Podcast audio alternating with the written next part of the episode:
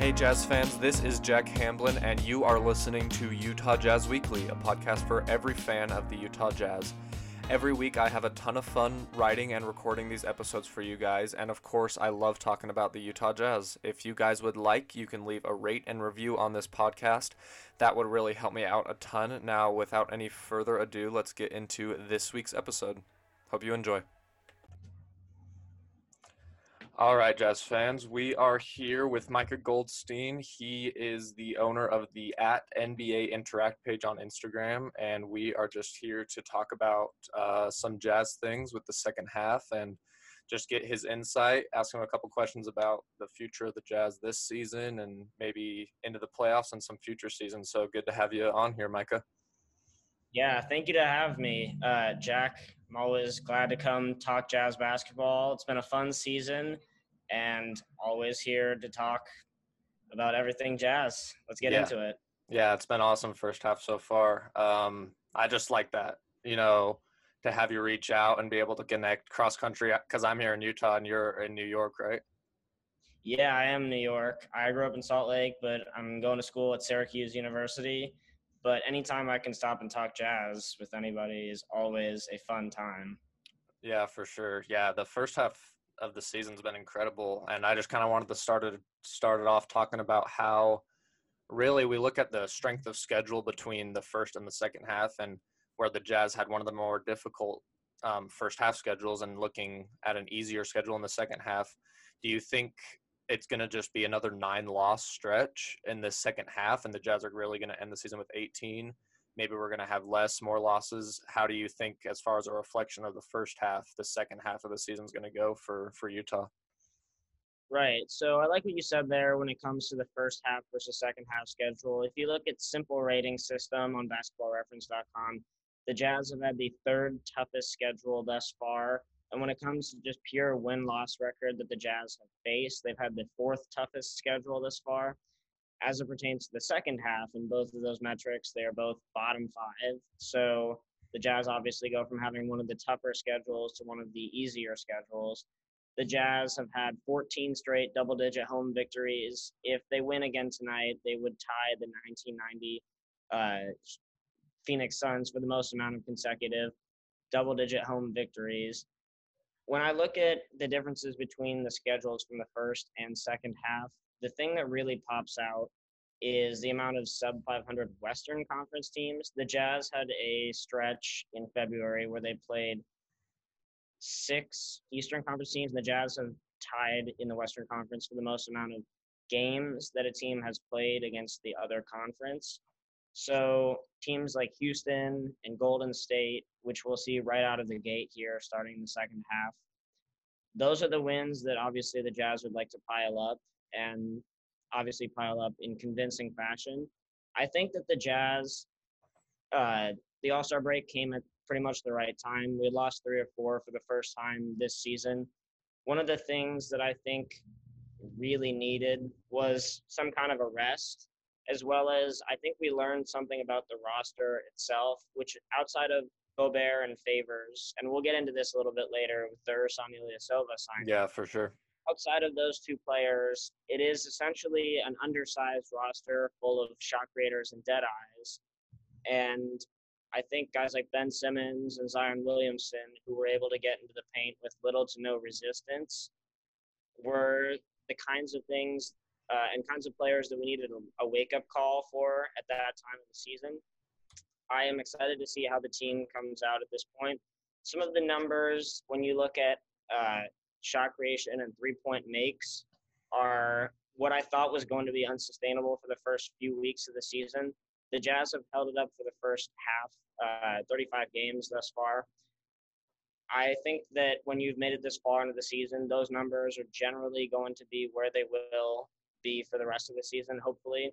And the one thing that I think works in the Jazz favor as uh, compared to Phoenix, who is currently the two seed, or either of the LA teams is the Jazz have only missed one game due to COVID, which will make it easier when it comes to making those games up at the end of the season. So you're not playing five games in seven nights, three and four, multiple back to backs. What say you?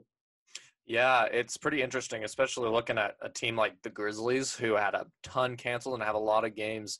And uh, you look at just how important rest is, especially come playoff time. And you talk about rest and depth, and we can talk about that more when we when we get into the Ilyasova talk. But yeah, it's it's really important to sustain um, rest as far as the second half goes, and I mean, that's why we see load management come in uh, for teams like the Clippers. And, you know, Anthony Davis is going to be rested pretty heavily as far as his injury goes. So I think that's a huge part of the Jazz in the Jazz's favor of either being able to rest some players in not so difficult games and still come out with a win um, in those easier, you know, opponents but also just not having as many games, I think will really be an advantage come playoff time to have a rest because there's not really that much of a break between the end of the regular season and the playoffs for a rest period. I mean, there's like a week maybe, but other than that, yeah, I think rest is pretty important. Yeah, so rest has been important. The other thing that the Jazz have been honestly blessed to have been able to circumnavigate thus far is COVID and injuries. The Jazz have only had three different starting lineups so far this season. Yeah, at least in the NBA. Really something that's sustainable. But we got guys like Royce O'Neale and Rudy Gobert and Bojan Bogdanovic who have all missed one game or less. And we've essentially been able to create that chemistry that we've had over the last couple of years. And then the only difference in the roster from last year to this year is you throw in Derrick Favors, who is the answer to the one missing piece of the puzzle, which was last year, which is the question of when Gobert goes to the bench, what happens at the big position? Right, and that wasn't, and that wasn't even that much of a change because I mean he was here just a year previously and been here with the franchise as, as long as anybody else. So yeah, so when you talk to players and hear what they have to say about Quinn's system, the first thing they bring up is it takes time, obviously. And I think that's one of the things that you look at, like Clarkson and Conley's play from last year to this year. Conley was a guy who struggled and underperformed last year, but he gets another year to work with Gobert, which is a pick and roll big primarily versus a pick and pop guy like Marc Gasol that he had right. And playing in one system for so long, and just you know the NBA through those eyes and through that pick and pop system, it was I was getting pretty frustrated as how unrealistic um, fans and and people wanted Conley to just catch on that quickly, and it's just such a huge change, and I don't think they understand like how much dedication and that these players put into their systems and how much of an adjustment it was for him. But it's awesome to see where he is now, leading the league in plus minus. Um, eventually, through some injury, became an all star which was awesome. But yeah, his chemistry with Gobert, I would say, is probably one of the biggest differences um, this season that's been in favor of the Jazz. Yeah, he's been awesome. Clarkson, you can't say enough about. He's a walking bucket. Right. Ingles, after the game against the Sixers, in which we won at home, he was asked about Clarkson. That's when he had the 40 point game. Right. I was actually at that one, which was pretty sweet to be at. Oh, awesome. Yeah. No, yeah. Ingles was asked what was the difference between tonight and other nights for Clarkson. He said, and I quote, When I saw him get up off the bench, I could see sparks fly from the back his. That man has been awesome this season. He is essentially the runaway sixth man of the year, barring injury at any point this season.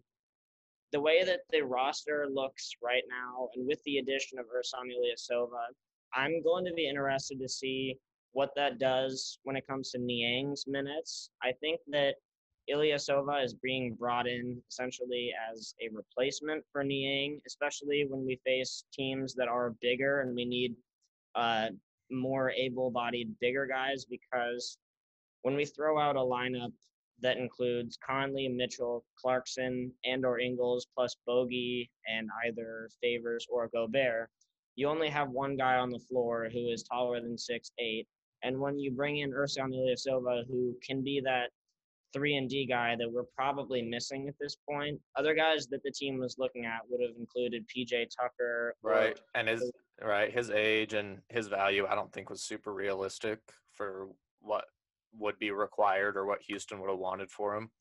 Right. Yeah, because he's likely not going to be bought out, so you wouldn't be able to get him for free. Right. one will allow the team to play with two out of the three guys when it comes to Ersan, Favors, and Gobert on the floor at the same time. The Jazz have experimented for some minutes when they throw out Gobert and Favors on the floor for uh, at the same time, but any combination of those two on the floor for uh, here on out in the regular season, we will learn a lot about what the team is going to look like in the postseason because when you face a team like the Lakers or even Denver, who's going to put pressure on us to guard a guy like Nikola Jokic or Anthony Davis or even LeBron, you have bigger bodied guys that the team is not going to be able to play small against, which is one of the reasons why I think Ersan was probably the better option versus a shorter, uh, more physical uh, exterior defender.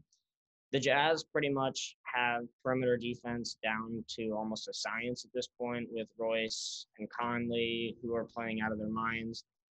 But the one question would be are teams going to try to exploit Bogey, and what do we do in response to that? What say you? Right. I mean, especially when you're looking at the Lakers, it seems almost like a nightmare because um, we're definitely going to have to go through them. I would say right now, Western Conference is it's going to be Lakers Jazz. I would say that's a pretty, uh, I mean, a, a, pretty accurate prediction. Um, and it's kind of a nightmare to think how the Jazz are going to deal with that defensively. Um, if you're going to put Gasol, Davis, and LeBron on the court, it's almost forcing the Jazz to play Gobert and Favors at the same time, unless we're hoping. I mean, who are you going to put on Davis? It's it's almost it's such a defensive nightmare because um, if you're going to play some kind of zone and Rudy's going to get stretched out by Davis, then that just is going to leave Gasol on the key, um, unguarded, wide open, or on a huge mismatch. So it's almost like Ilyasova was needed, and like that it wouldn't have even been imaginably possible to get through somebody like LA without um, that kind of size. Because I mean, what I would think it would be pretty foolish of the Jazz not to play Gobert and Favors at the same time with against the Lakers. Um, I don't know uh, your thoughts on that, but I mean, is that f- foolish? I mean, it it definitely takes away from the offense, but defensively, I feel like it it needs to be that way. So offensively, I don't think that the Jazz are going to have much concern, especially moving forward, because we've seen the three-point numbers soar incredibly high, and we're winning uh, ball games when that happens. And then another question that we would have had during the first half of the season is, well, when the threes aren't falling, can you still win? Well, we saw it against Miami. We saw it against Philly for the first half. We've seen different ball games against really good teams where we've struggled to hit those outside shots and we're still winning games by double digits. Now, the one thing that I think is essentially our trump card against a team like the Lakers is the Lakers are the only team that's considered a contender at this point that is an average or below average three point shooting team. And when you're able to stretch them out and play them on the perimeter, the Lakers are brilliant when it comes to guarding the paint. And a lot of the Jazz system is swing it around the perimeter until you can fake a shot and get in the paint. I think that as long as you're making threes you're going to be really hard to beat. And that's one of the things the Jazz have proven this season is when the threes are falling, we put pressure on the other team to make theirs because three is more than two, and right. we're, taking, we're taking and making more than any team ever. Right. And I mean, you look at the Lakers' three point um, potential. I mean, Anthony Davis is pretty good from three, and he's had some good hot streaks from three, but I wouldn't consider him a reliable three point shooter. And then, of course, LeBron, um, kind of down in three this year, but I mean, come playoff time, he's going to be a bona fide bucket from three. But then, other than that, I mean, who are you looking at? KCP is not really going to hit your threes. Um, I mean, Schroeder can, but he's pretty inconsistent from beyond the arc. So, I mean, it is an interesting dynamic of can the Jazz guard the Lakers in the key, but then can the Lakers Jazz the guard around the perimeter? It's a pretty interesting balance come playoff time if we're going to see that yeah, so the Lakers this season have been the best or second best in pretty much every metric when it comes to guarding at the rim. The Jazz and Knicks are also up there, but the Lakers have not guarded the perimeter very well this season. And when they're able to lock down and play tight perimeter defense, their defense looks all world, as it probably will come postseason time. But that was one of the things the Jazz were able to exploit when they played the Lakers was keep that ball on a string, keep it moving until you find uh, not only a good shot but a great shot.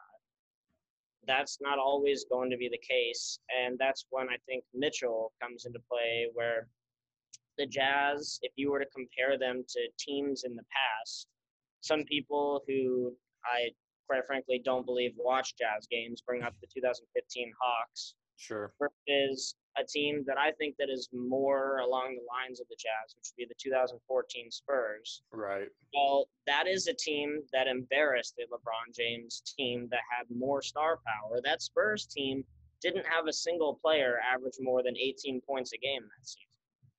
They had four different guys average double figures, but one of the things they were able to do is pass circles around the league and the Jazz this season lead the league in passer rating, which is a uh, advanced metric from Thinking Basketball by Ben Taylor.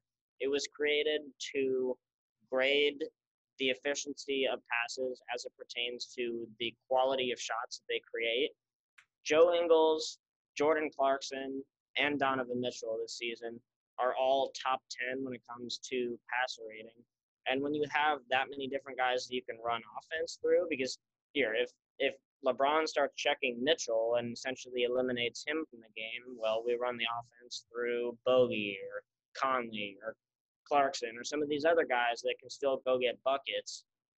That's one of the luxuries that I think we have versus years past where it was teams are probably going to switch defenses against us and then it's going to be Mitchell just trying to carry the team. Right, because Conley, I mean, compared to Rubio, for example, in the past years, I mean, Conley is moons more reliable from the three, and moons more reliable of creating a good shot. So, I mean, if you look at past years versus this year, I think that's a good point. Yeah, for sure. And we saw just a taste of it in the bubble last year. Who knows what would have happened if we had Bogey? Because we right, probably right. Denver, and then we're in a series against the Clippers, just like they were. Right, and then I mean, you had favors in the mix too, so because like when, when Jokic was on the floor and Rudy wasn't, I mean, it was a nightmare. But I feel yeah. like favors versus Jokic is a lot better than someone like Bradley versus Jokic. Right. Yeah. Tony Bradley, Ed Davis. With all due respect to them, they were not going to be the answer. Right. Right. Not a. Not, oh yeah. yeah. No and Ilya Ilyasova is another guy. When he was playing with the Bucks last year, he, Brook Lopez, and Giannis Antetokounmpo were able to team up and create the most terrifying interior defense in the entire league when it came to ball hawking and shot contest inside of 20 feet. I think that if we have him on the floor with, say, Conley and Mitchell in the backcourt, then you're going to throw out either Ingles or Bogey as more of a spot up shooter role versus a ball handler. You have Ilyasova and Gobert. That's a lineup that has pretty much every box checked. We have buckets out of the backcourt, and what happens when the play breaks down, which is we give the ball to Mitchell and he goes and makes something happen. We have corner three point shooters in Bogdanovic or Ilyasova, who, by the way, Ilyasova shot uh, just under 36%, or just under 37%, which is league average from three, which is 36.8% this season. Right. And the defense he brings, I mean, it's just an amazing yeah. kind of double edge that he brings to it. Well, yeah, I was going to get to that. Yeah, the defense, which is the double edged sword, of course, which is really what we need. Uh, Niang is more of a one way player, and he's a guy that we would probably uh, put in for a few minutes when we're up by some time and just trying to buy some time for uh, some other teammates. But Ilyasova shoots 42% from deep on catch and shoot threes. So when he is not the guy who is like taking dribbles into it or setting up his own shot, like on a step back or something like that, he shoots the ball better. And the Jazz this season as a team are the best catch and shoot three point shooting team in the entire league. All it does, it makes it so our league best floor spacing becomes even better. So it's Gobert in the middle, and it's four shooters around them who can all run pick and roll and get to the basket. I like the makeup of this team, And some of those questions, like, well, can we guard a fully healthy Lakers team? And do we have the pieces to be able to slow down Kawhi and PG at the same time versus just one or the other? Those are obviously things that are not going to be able to be answered now. But on paper and what we've seen so far this season, the Jazz can hang with anybody. And then you throw in the fact that we do have the easiest second half schedule in the entire league when it comes to uh, just pure uh, win loss record and percentage that we're facing.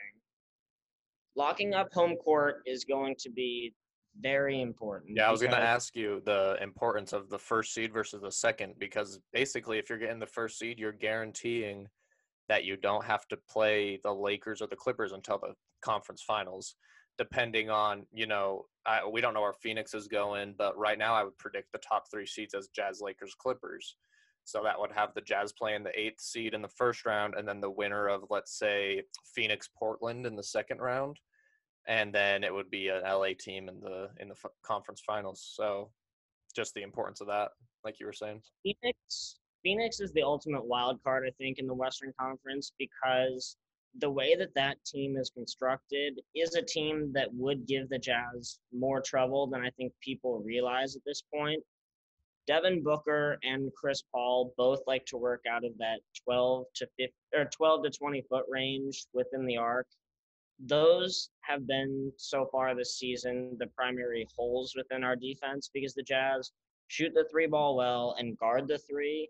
But when guys t- uh, turn down that three point shot and take a mid range, those have been the holes this season because it's just outside of the reach of Gobert when you're going into his space versus uh, guys running off the three point line and forcing them into a Gobert contest. Right.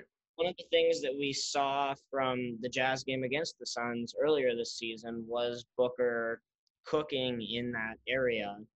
And I wonder if adding a guy like Ersan Ilyasova will be able to help tighten that up because when he is another guy who's really long, even if you turn down that three point shot and take a couple steps in before pulling up, you're still going to have trouble because you're not completely out of his range before you get to go to a Gobert contest. That's one of the things that I will be interested to see moving forward because even even tonight, like a guy like Victor Oladipo, who isn't out of Houston yet, uh, is another mid-range pull-up shooter. I think that the Jazz have done a fairly decent job on that since really early in the season when that was a significant concern the Jazz faced the Suns two, if not three times uh, down the stretch. Yeah, I have the schedule pulled up here. It looks like we're playing on on the seventh and the thirtieth of April. So yeah, we get to see two more showings of them. Yeah, they're a team that I think presents uh, an interesting challenge. But I was going to get to the Lakers because the Lakers, while they are shorthanded at this point, will be until Anthony Davis returns. The Lakers have the fourth toughest schedule in the second half. And I think for them, they're probably going to start toning back LeBron's minutes, if not have him sit out a few games at some point. I don't think that the Lakers really care too much when it comes to playoff seeding, whether no, they're I don't think it's on their mind, yeah. so it depends for them what kind of route they would probably want to take on their route to getting to the finals in their minds, which is do they want to see the Jazz in the second round or would they be comfortable with or would they be comfortable with being in that four or five slot or do they really want to push themselves to get into that two three range which uh, the clippers at this point also have a tough schedule the, the rest of the way so do the suns I have no idea what's going to happen uh, when it comes to two through five in the Western Conference because I think that the Nuggets at this point, who also have a pretty easy uh, remaining schedule, are not out, out of it when it comes to getting into those top four seeds as well. So the Jazz best matchup, I think, out of all of those teams is the Clippers because the Clippers rank at the bottom or dead last when it comes to all clutch time uh, performances. And, Are we uh, talking uh, conference finals here? So not necessarily conference finals, but I think out of the pack of teams where it comes from Phoenix to Denver slash Portland in sure. that area. So the top either top five or six seeds we're looking at. Right. Yeah, so I think the Clippers, while a lot of people consider them to be a better team than the Jazz at this point, the Jazz have owned the Clippers in recent years, and we've seen what Quinn Snyder is able to do against an opposing coach that quite frankly, his downfall has been he doesn't make mid-series adjustments when LeBron James is not on his own team. Sure. So that would be the team for me where I would hammer the Jazz and would much more likely to see and would much more want to see obviously than the Lakers. But as it pertains to the Jazz versus a Portland or a Dallas or Golden State in the first round, that's not really something that I would be worried about. Yeah, going seventh to 10, 10 seed right now, it's Spurs, Mavericks, Grizzlies, Warriors. I think the Jazz could probably sweep or five game any of those teams. Yeah, for sure. The the Warriors, who knows? There might be the Steph game where he hits nine threes. Right. we've seen guys light it up from distance, and it's still not enough because the Jazz just answer with threes themselves. Right, and we've even seen Mitchell with his 50 points not be enough for a win. So, okay. Well, there's always both sides to the equation, but having Bogdanovic back and Conley and Clarkson have a whole nother year of uh, experience under their belt within Quinn Snyder's system, that is always a good thing. Yeah, yeah, for sure, especially come playoff time.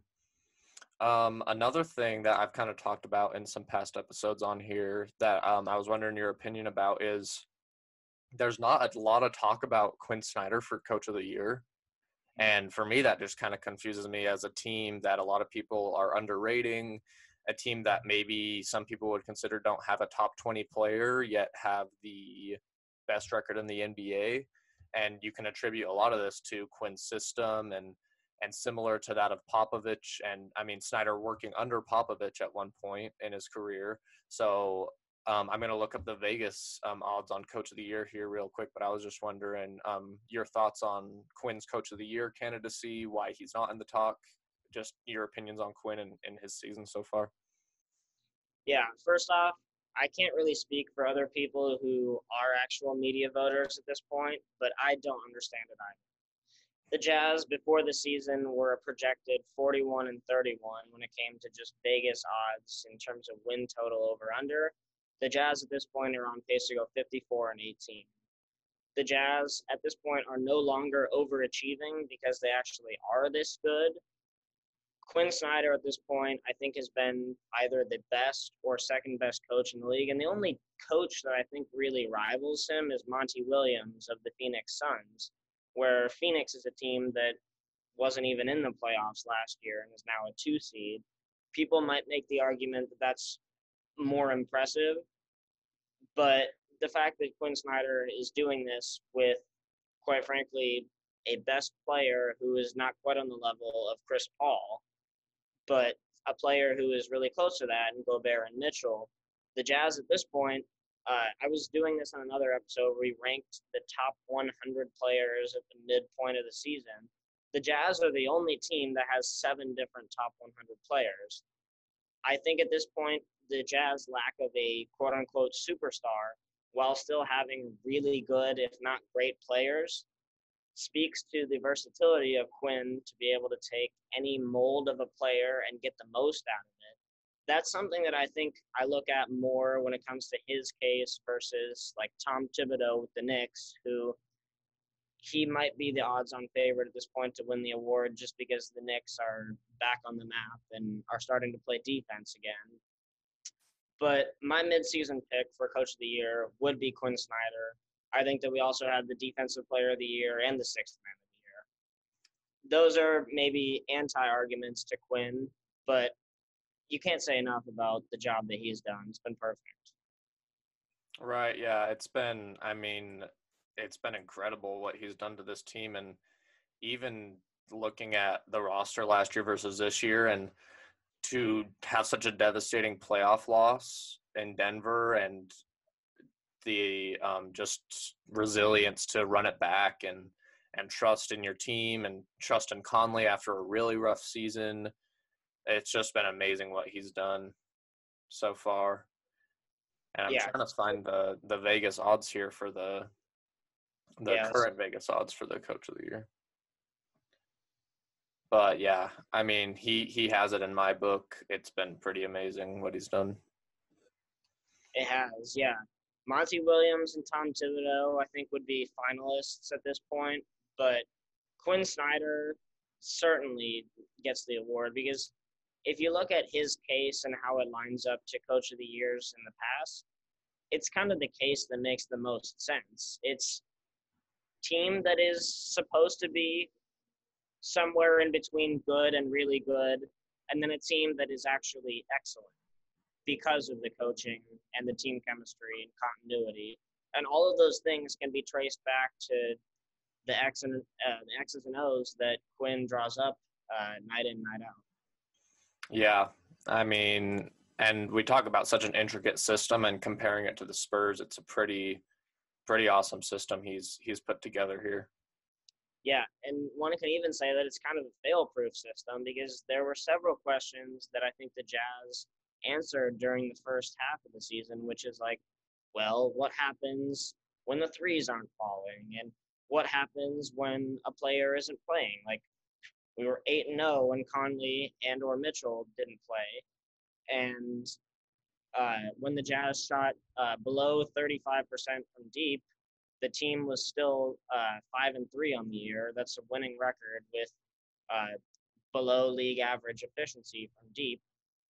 That's not always going to happen because we just have that level of dead eye shooters around the team.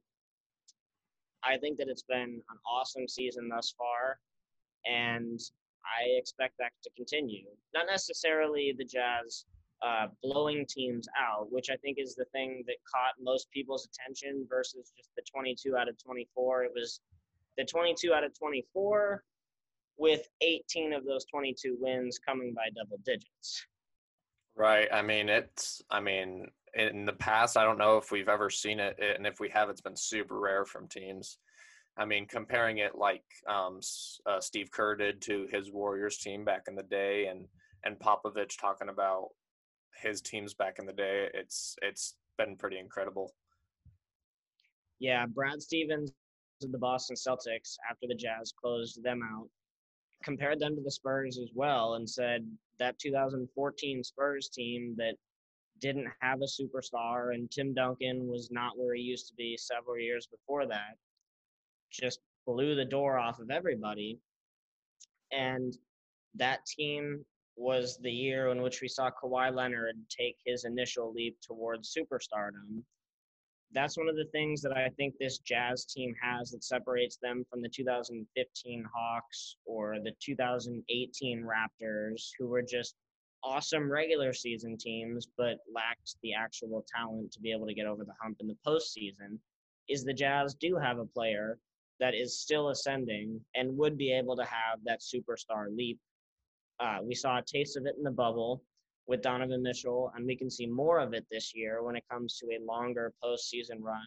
And something that I think starts with a dominant second half from him. And while the efficiency numbers are not where we would see other shooting guards right now, like a Bradley Beal or a Zach LaVine, one of the things for Mitchell, and I think we've seen a little bit of it this season, is him converting those crossover step back long twos into catch and shoot threes. He's taking almost four catch and shoot threes a game, which is the difference in the shot selection from last year to this year. And it's given him uh, a point up bump.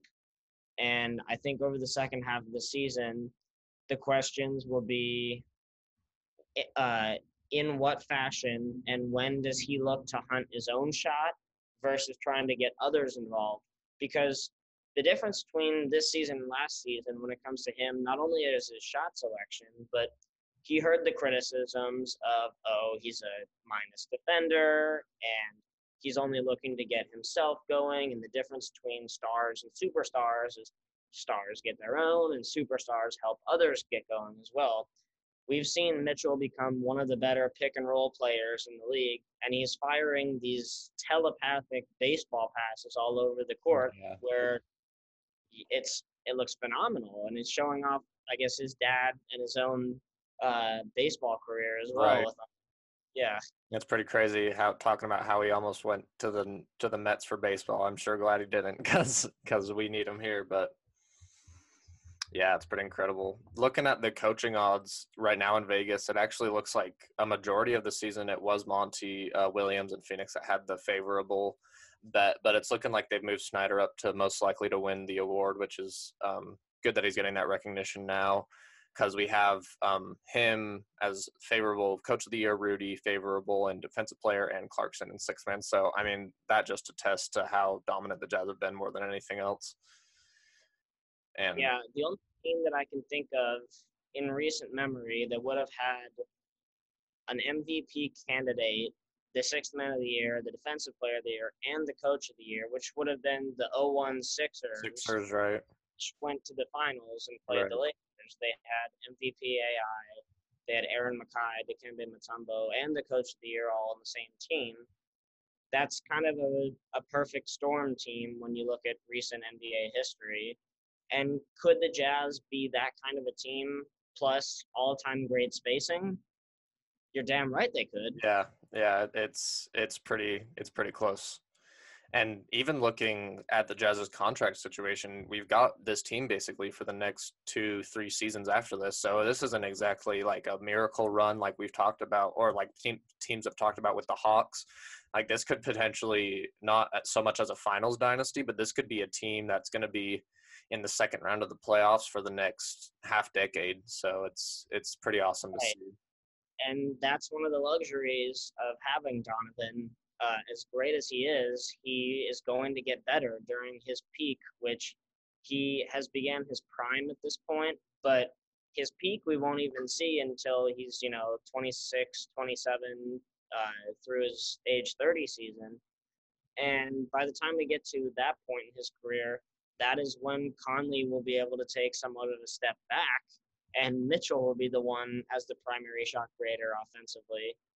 So the way that the timeline works out, not only this season but into years in the future, it fits nicely because Bojan's not going anywhere. Clarkson is 28 and he's only going to get better from here. There are a lot of reasons to feel that this team is on the up and up, not only this season, but each of the next two, three seasons as well, like you said. Yeah, it's it's pretty incredible. I'm looking forward to it. Um, another thing I wanted to talk about was just look at some of the specific stretches in this second half of the schedule that might see the Jazz going on another 10, 12 game win streak, or that might test the Jazz a little bit more. If we look at how it starts, um, we've got Houston tonight, and then uh, we hit the road in California, and then flying west or east over there to Boston. So we've got Houston tonight, and then Warrior Sunday, and then um, a little bit of an east stretch. Um, do you see the Jazz kind of starting the second half off? Like you were saying, they've lost three of the last four before. Do you see it being another dominant, or do you see it um, as kind of another warm up and getting used to things back into the rhythm again? Are they hitting the ground running, or is this more of a let's let's get the warm up going? I think that they hit the ground running. The Houston Rockets, for example, I don't think that we're going to learn much tonight because I do expect that we're going to win by double digits and push that streak to 15 games at home. The Houston Rockets have been a disaster this season, not only since trading James Harden, but since the Christian Wood injury. They have had zero interior presence and have been bottom three in uh, paint defense since uh, his injury. So I think that the Jazz will be able to get to the rim and get what uh, whatever shot they want. But the Warriors and some of those other Western Conference teams who have also struggled to guard the perimeter, I think that the Jazz will win as well. Once upon a time this season, the Jazz were a four and four middling team before uh, setting a franchise record in Milwaukee when it came to hitting threes, and that was how we snapped into an all-time great streak. So I don't know necessarily about going on another uh, 11 plus game win streak. That, by the way, is still the longest win streak that any team has had this season. I think that the Jazz may have another, you know, 16 and 4 stretch in any kind of 20 game stretch. I do expect that the Jazz uh, will come out, put on dominant second and third quarter performances, which has been essentially the identity for the team, uh, which is play the first quarter close. It's generally a low scoring first quarter, and the Jazz go on a run when Clarkson comes to the game.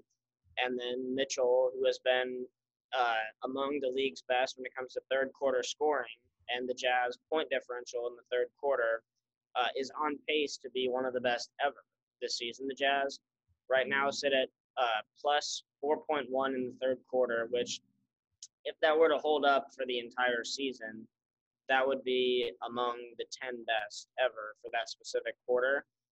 That's the mark of a really well coached team as well. And we were talking about it with Quin what you learn during the first half, you go into the locker room, make those adjustments, come out and execute in the third quarter. That's the area where the Jazz have been at their best this season. And I was talking to Tony Parks of 1280 The Zone, and one of the things that he said that he compares this Jazz team to is almost like a Mike Tyson fight, where you never know when it's coming or how it comes, but that knockout punch is going to come at some point during the game.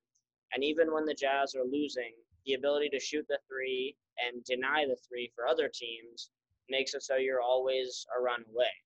And I think that that's an awesome attribute to have. And it's just another reason why this team is built to win, regardless of what style the other team tries to impose or where the game takes us.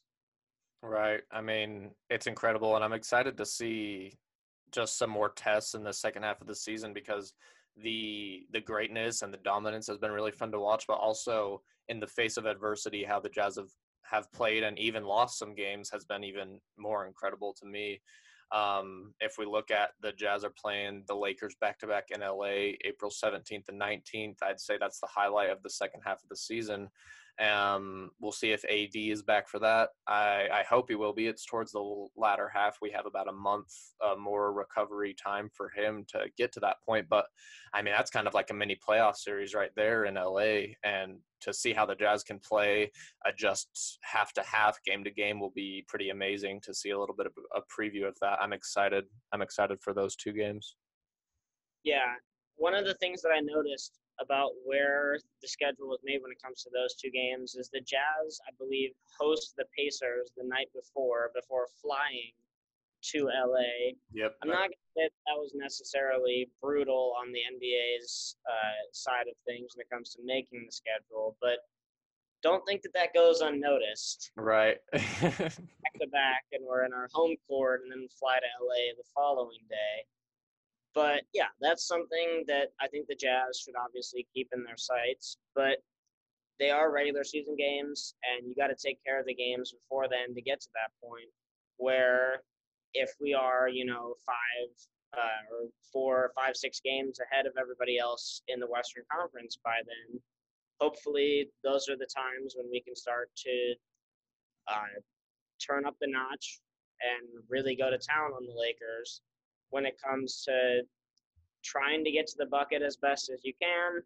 And anytime you get a, a miss, get out and push it, and hopefully you can get a bogey, a corner three, which has been the best play uh, for uh, the entire season when it comes to the Jazz, which is Bojan shooting a corner three in the first 10 seconds of the shot clock. Right. Yeah. It's it's almost unstoppable. I mean, his his sharpshooting ability is incredible, and he's even had kind of a down year, so we haven't even seen his best ability yet.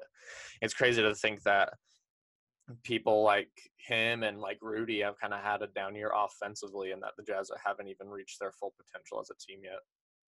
Yeah, one of the things that I find funniest about Rudy's season is he hasn't even gotten going Yet the free throw shooting, he's still shooting free throws better than Russell Westbrook this season. Yeah. I don't know if that's more of a prop to Rudy or a, a downgrade of Westbrook because it's it's been interesting. Yeah, Rudy's free throw. That's kind of something I talked about at the start of the season too, as as a essential need. And he's he's been up and down, but it's it's been on an upward trend lately, which is good. Playing some of the best defensive ball, and he's setting the best screens of any player in the entire league. When it comes to effective field goal percentage of players who are the ball handler off of a Rudy screen, he ranks number one in the league. And there actually is a stat. It was made a couple of years ago just for that same thing where people were trying to grade, well, how well does this guy set screens and how well does it translate to the bucket getting? Turns out, uh, effective field goal percentage and screen assists, he is number one in the league. And he's also number one in the league uh, in terms of rolls off of pick and roll and Joe Ingles and Rudy Gobert uh, top two in terms of pick and roll duos in terms of points uh, per possession when it comes to those two. So the Jazz having multiple ways to attack, even if Mitchell is taken out of the fold by like if they're playing the Lakers and LeBron starts to check him, we have other guys who can step up and make shots and make plays. That's something that I think is different from like a 2006 uh, Miami Heat, which is another team that people kind of float around. Which that team won the NBA championship, of course, but that team was Dwyane Wade carrying the team the entire time. Mitchell will have to do that at times in order for this team to get over the hump, but he's not going to have to do that for the entire game all the time. Right. And just being that well balanced is something, this kind of chemistry, this kind of brotherhood is something I've attested to a lot this season is unlike any other team when you look at it. I mean, the Sixers or not the Sixers, the Clippers really let some of their best players go. So it's kind of a, just a Kawhi and PG show. Uh, Ibaka can get into the mix there sometimes, but um, Batum I think is a an average player, not exactly a killer. And when you just look at their roster, they're missing players like Harrell that they let go, and just just some pieces like that. And so the chemistry is is something that stats don't show and something that you can't really uh, attest to or record unless you're watching the games. And so it's pretty incredible. Yeah. In the Clippers case, their identity last season was be a solid starting lineup and have the best bench in the league. Their bench is now uh, towards the middle of the pack, but the Clippers, uh, for the minutes that Kawhi and PG have been on the floor this season, they have been essentially one of the three best starting lineups in the game. But I think that there is some hypocrisy when it comes to the Clippers where people look at their roster and they go, oh, they have Kawhi, PG, Patrick Beverley, and uh, Serge Ibaka, which on paper means that I guess you should have four all defensive players. If you were to fill out your all defensive teams this season, they would have zero at this point because the Clippers have been a middle of the pack defensive team while having great on ball individual defenders. The Clippers have had repeated uh, defensive breakdowns when it comes to baseline shot creation and uh, top of the key. So I think that those are parts on the floor that the Jazz actually excel at. For example, Bojan makes and takes, or excuse me, Bojan has the most made corner threes of any player in the entire league. And he's been the guy who has burned uh, the Clippers more than any player on the team this season. Uh, and then Conley as well is another guy who has had money games against them. So that's another reason why I think the Jazz match up pretty well against the Clippers, or at least more so than the Lakers. Yeah, it's pretty interesting. Um, we are about reaching 50 minutes here, and uh, I can only record up to an hour uh, through the Zoom. So I think we're pretty good to wrap up. Great insight from you. Great conversation. Thank you so much for for joining the call. Yeah, totally. My pleasure, man. Thank you for having me. Yeah, for sure. Make sure uh, all you guys out there go ahead and follow NBA at NBA Interact on Instagram. Uh, let's grow Micah's page. He puts out some great content. I'm glad I stumbled upon it. So yeah, um, I'll, I'll talk to you later. Maybe we'll have another another have you on the podcast again come playoff time. Absolutely. Thank you. Take yeah, care. Awesome. Yeah, you too. Thank you.